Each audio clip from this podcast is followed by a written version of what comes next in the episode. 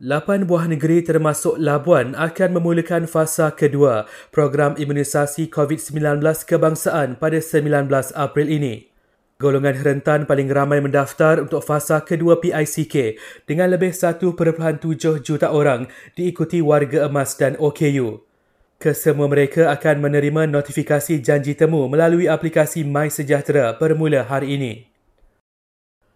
Sementara itu, lebih 7.9 juta individu selesai mendaftar secara sukarela untuk mendapatkan vaksin COVID-19. Putrajaya kekal merekodkan peratusan mendaftar paling tinggi 89.2% diikuti Selangor dan Kuala Lumpur.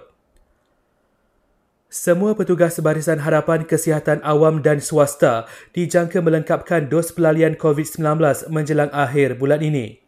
Jawatan Kuasa Khas Jaminan Akses Vaksin COVID-19 berkata, hampir 63,000 petugas Barisan Hadapan Kesihatan masih belum divaksinasi. Sebanyak 1,070 kes baru jangkitan COVID-19 dikesan hari ini dengan Selangor catat kes baru tertinggi lebih 300 kes.